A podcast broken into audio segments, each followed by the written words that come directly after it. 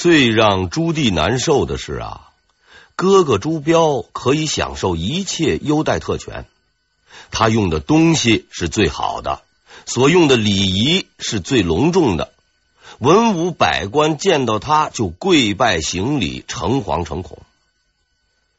因为大臣们知道，这个叫朱标的人将来会继承皇位，是新一代的统治者。如果想保住脑袋官位，哎，就一定要拍他的马屁。你朱棣呢？你朱棣是个什么东西啊？上不管天，下不管地，还是早点去你的封地当个土财主吧。人比人是气死人。什么太子？大家都是贫农朱重八的儿子。你穿开裆裤的时候，我就认识你。尿床捣蛋，哪一样你没干过？还真把自己当龙子龙孙了？谁不知道谁呀？穷人家的孩子早当家。朱棣虽然不穷，却是比较惨，因为无论这个家多好多富，将来都不是他的。所以很早就认识到这一点的朱棣，并没有同年龄人的天真。他知道啊，在这个家里，要想得到什么，必须靠自己去争取。洪武四年，十一岁的朱棣被封为燕王，这并不表示朱元璋特别看重他，因为据史料记载，他的二十六个儿子都被封了王，这不过是例行公事而已。十七岁时，朱棣经朱氏婚姻介绍所包办。迎娶了他的第一个妻子，他的这个老婆是第一名将徐达的长女。这样看来呢，他的这次婚姻也包含了一定的政治色彩，体现了朱棣和武将之间的某种联盟。二十一岁时，朱棣奉命到自己的封地上任，地点呢就是北平，即当年的大都，也就是现在的北京。此时的朱棣年纪虽轻，却已饱尝人间冷暖，看透世间悲凉。身为皇子，更能感受到那些大臣内官们趋炎附势、落井下石的卑劣行径。当然，朱棣也明白，这些人的行为啊，并没有什么不对的地方。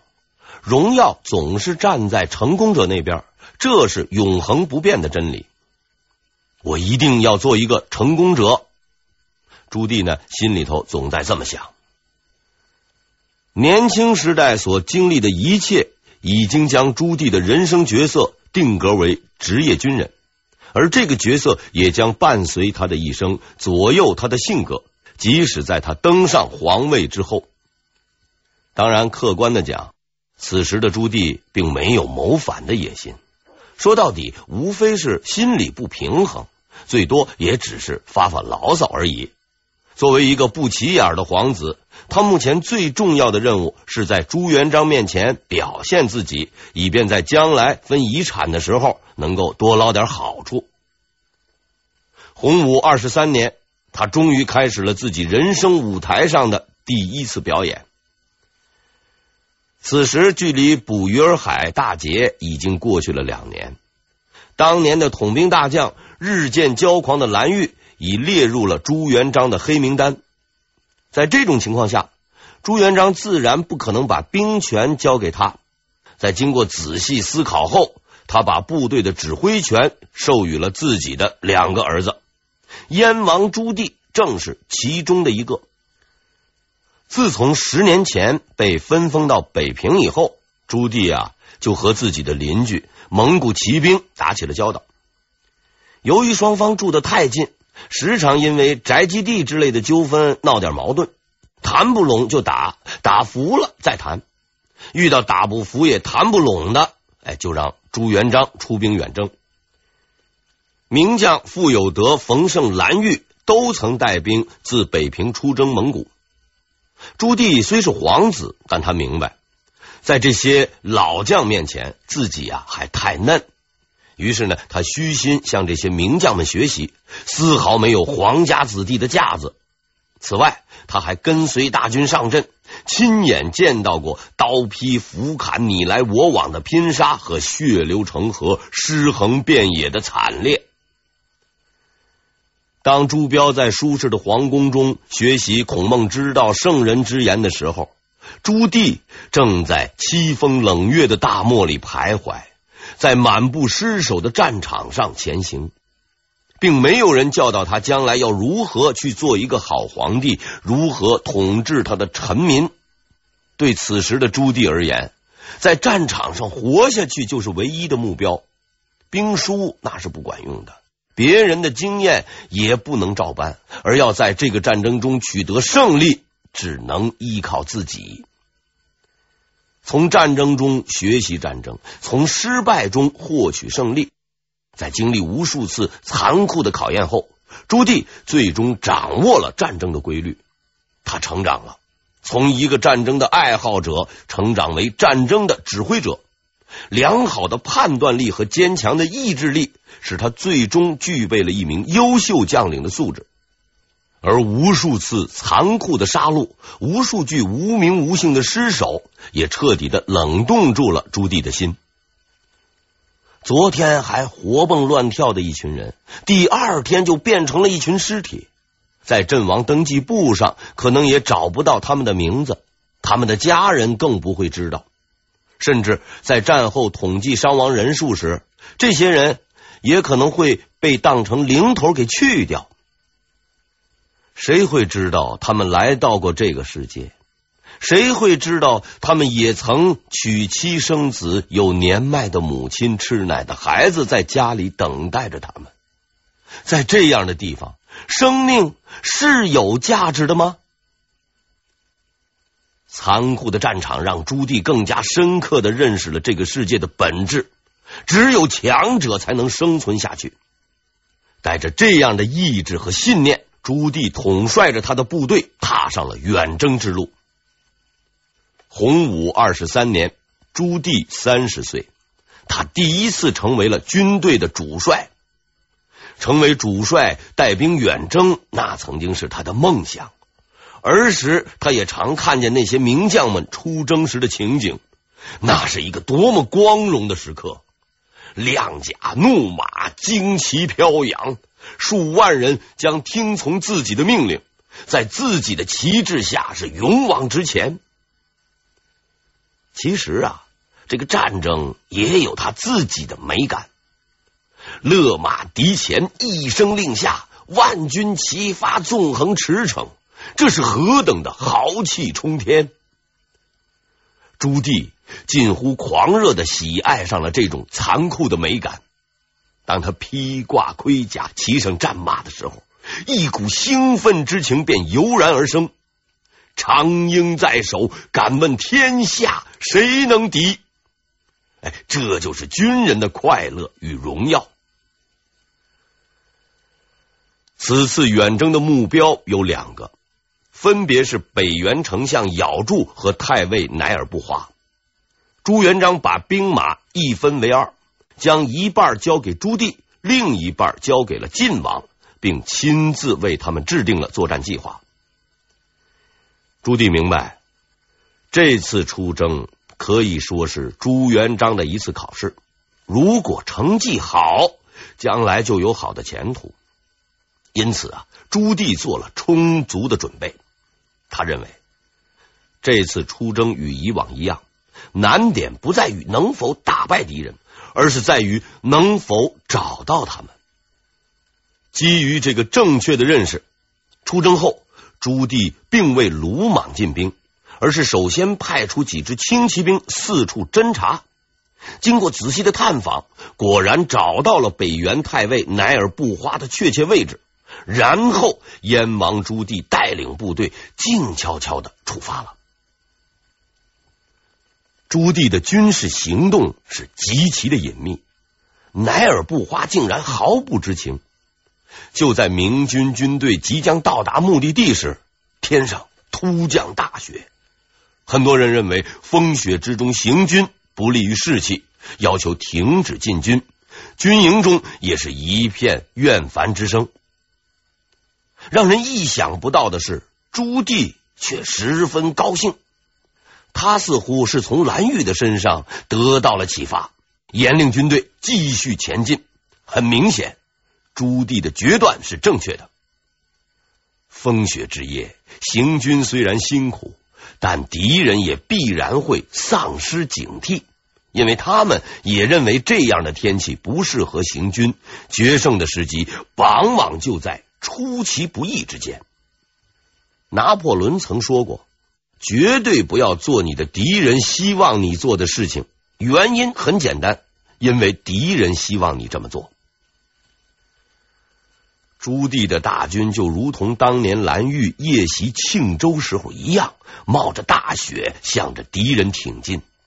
当他的大军到达乃尔布花的营地时，援军都惊呆了。更让他们惊讶的还在后面，这支远道而来的军队并没有发动进攻，而是干嘛呢？埋锅做饭，安营扎寨。纳闷啊，明军跑了这么远的路。吃了这么多的苦，而自己又没有任何准备，毫无提防。如果他们立刻发动进攻，全军崩溃只在旦夕之间。可是对方却毫无动静，看他们舞刀弄剑的样子，哎，也不像是来旅游的。到底他们打的什么算盘呢？朱棣并不是傻瓜，他十分清楚，此时正是进攻的最好时机。毫无防备的援军可谓是一击即溃，但是他没有这么做，不是要讲什么风格、混个公平竞赛之类的玩意儿，而是呢，他有着更深层次的考虑。在把部队安顿好以后，他派人去援军大营见乃尔布花，他要给乃尔布花一个惊喜。果然。乃尔布花一见来人，是大惊失色，张口就叫道：“哎，怎么又是你？”为什么要这么说呢？因为来者实在是个老熟人了。此人是谁呢？此人就是关同。大家可能还记得，洪武二十年的时候，冯胜远征纳哈出，劝降纳哈出的，哎，正是这位仁兄。这么看来，他也算是老牌地下工作者了，专干这类事情。自劝降纳哈出后，关同的大名是传遍蒙古。但凡有此人出入的消息，蒙古各部落都如临大敌，唯恐被认为是啊暗通明朝，那可真是跳进捕鱼儿海也洗不清了。关同和乃尔布花交情很深。当年好友此刻相见，是别有一番滋味在心头啊！啊，照例，关同先讲了一通明军的政策啊，比如呃优待俘虏啊等等吧，然后把形势摆在乃尔布花面前。你看，你要是顽抗，我们要是一动手，你最多就是死路一条。其实啊，也不用关同说太多了。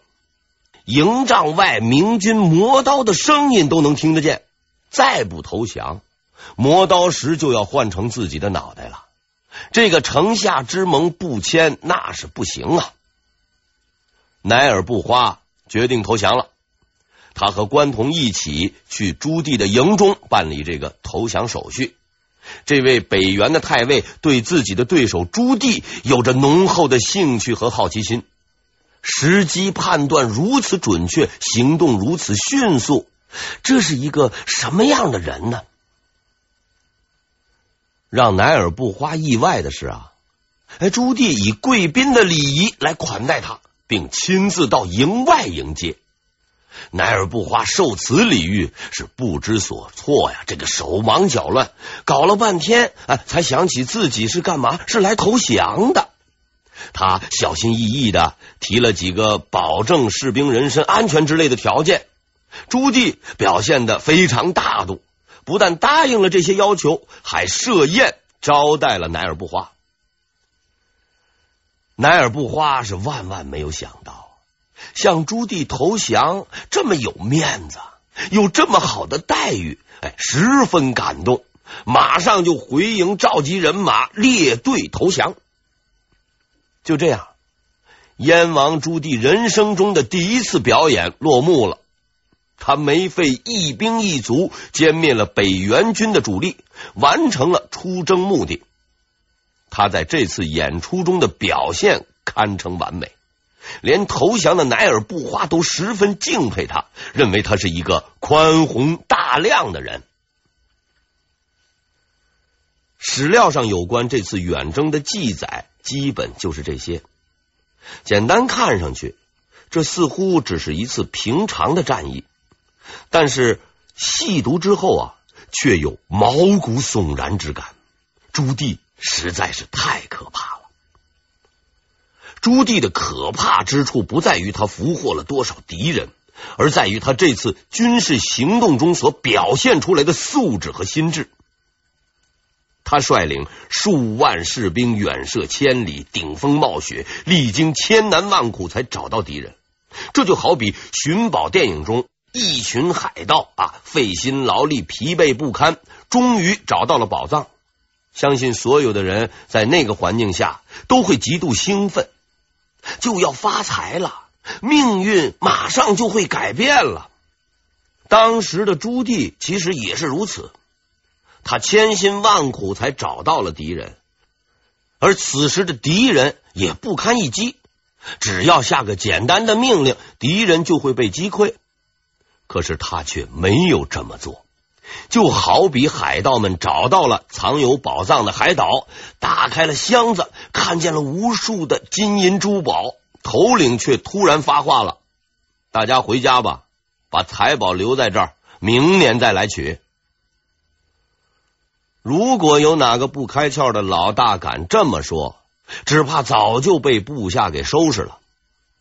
简单的占有那是小聪明，暂时的放弃才是大智慧。朱棣为了这一刻等待了很久，眼看胜利就在眼前，这是多么大的诱惑呀！然而他放弃了，虽然是暂时的。他没有理会磨刀霍霍的部下的催促，没有下令去砍杀那些目瞪口呆的援军，他暂时搁置了自己将要获得的荣耀。这需要何等的忍耐力和意志力呀！这才是朱棣真正的可怕之处。一个能够忍耐的人，一个能够压抑自己欲望的人。不要小看这个远征中的插曲。如果你进行认真仔细的分析，就可以从这件事情中获知朱棣的性格秘密。在史料中，关于朱棣存在着两种完全不同的记载，也代表着他的两种面孔。一种是仁慈和善，他经常和封地的老百姓在一起，为他们主持正义，爱民如子；另一种是残暴嗜杀。用油锅烹死不服从他的大臣，杀死他们所有的亲属，这似乎是矛盾的。同一个人怎么会有这样截然不同的两种表现呢？可这些都是史实。那么怎么解释这个问题呢？答案很简单：朱棣有着两副不同的面孔，不是因为他有精神病或者是双重人格，恰恰相反。他是一个头脑极其清醒的人，他很清楚自己在做什么。这两副面孔绝不会同时出现，他们分别有不同的用途。和善慈悲的面孔用来应付服从他的人，残暴凶狠的面孔用来对付他的敌人。对于朱棣而言，残暴是一种手段，怀柔是另一种手段。使用什么样的手段是次要的，达到目的才是根本所在。对乃尔不花的宽大处理就是一种怀柔。朱棣对这个蒙古人谈不上任何感情，他何尝不想一刀劈死这个害他在冰天雪地里走了无数冤枉路的家伙？从他后来的种种残暴行为来看，他并不是个脾气很好的人。可他不但客客气气的接待了这个人，还设宴款待他，这需要何等的忍耐力！想到这里，你不得不佩服朱棣，他实在是个可怕的人。三十岁的朱棣做到了这些，在这方面，他甚至可以超过、胜过了三十岁的朱元璋。三十岁的朱元璋用刀剑去争夺自己的天下，三十岁的朱棣用隐忍去谋划自己的将来。朱棣就像一个优秀的体操运动员，省略了所有花哨和不必要的动作，将全部的心力放在那最后的腾跃，以获得冠军的奖赏——皇位。当然。当时的朱棣还没有足够的实力去做到这一点。他现在最重要的任务是把俘虏的人数清点好，然后回去复命。似乎是上天特意要体现朱棣的丰功伟绩。与他同时出征的晋王是个胆小鬼，根本没有进入蒙古腹地。用今天的话来说，他还没有进人家的门，在门口放了两枪，吆喝两声。就走人了。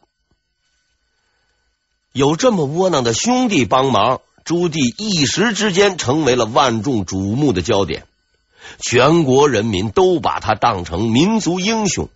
朱元璋也很高兴，他赏赐朱棣一张支票，面额一百万锭的宝钞啊，明朝的纸币。其实这个赏赐不算丰厚，因为我们前面介绍过了。洪武年间的纸币发行是没有准备金的，估计朱元璋很有可能啊是在见朱棣之前让人准备好了纸张，印上了一百万錠的数字，反正他是皇帝，想写多大数字都行。如果朱棣聪明的话，就应该早点把这张支票啊折现，换粮食也好，换布匹也好。总之是在通货膨胀让这张支票变成卫生纸之前，朱棣通过这一次的成功表演，让朱元璋看到了他的价值，获得了朱元璋的信任。演的好不好倒在其次，至少先混了个脸熟。但这次远征带给朱棣的也只有这些，并没有人认为他能够成为皇位的继位者。他心里也清楚。无论自己如何表演，也无非是从龙套变成配角。要想当上主角，必须得到朱元璋导演的同意。可是很明显，朱导演没有换人的意思。如果事情就这么样发展下去，满怀抱负的朱棣可能最终会成为朱标的好弟弟，国家的边界守护者。他的能力将用来为国效力。他的野心将随着时光的流逝被永远埋葬。就在事情已经定局的情况下，洪武二十五年，太子朱标的死，使得一切似乎都有了转机。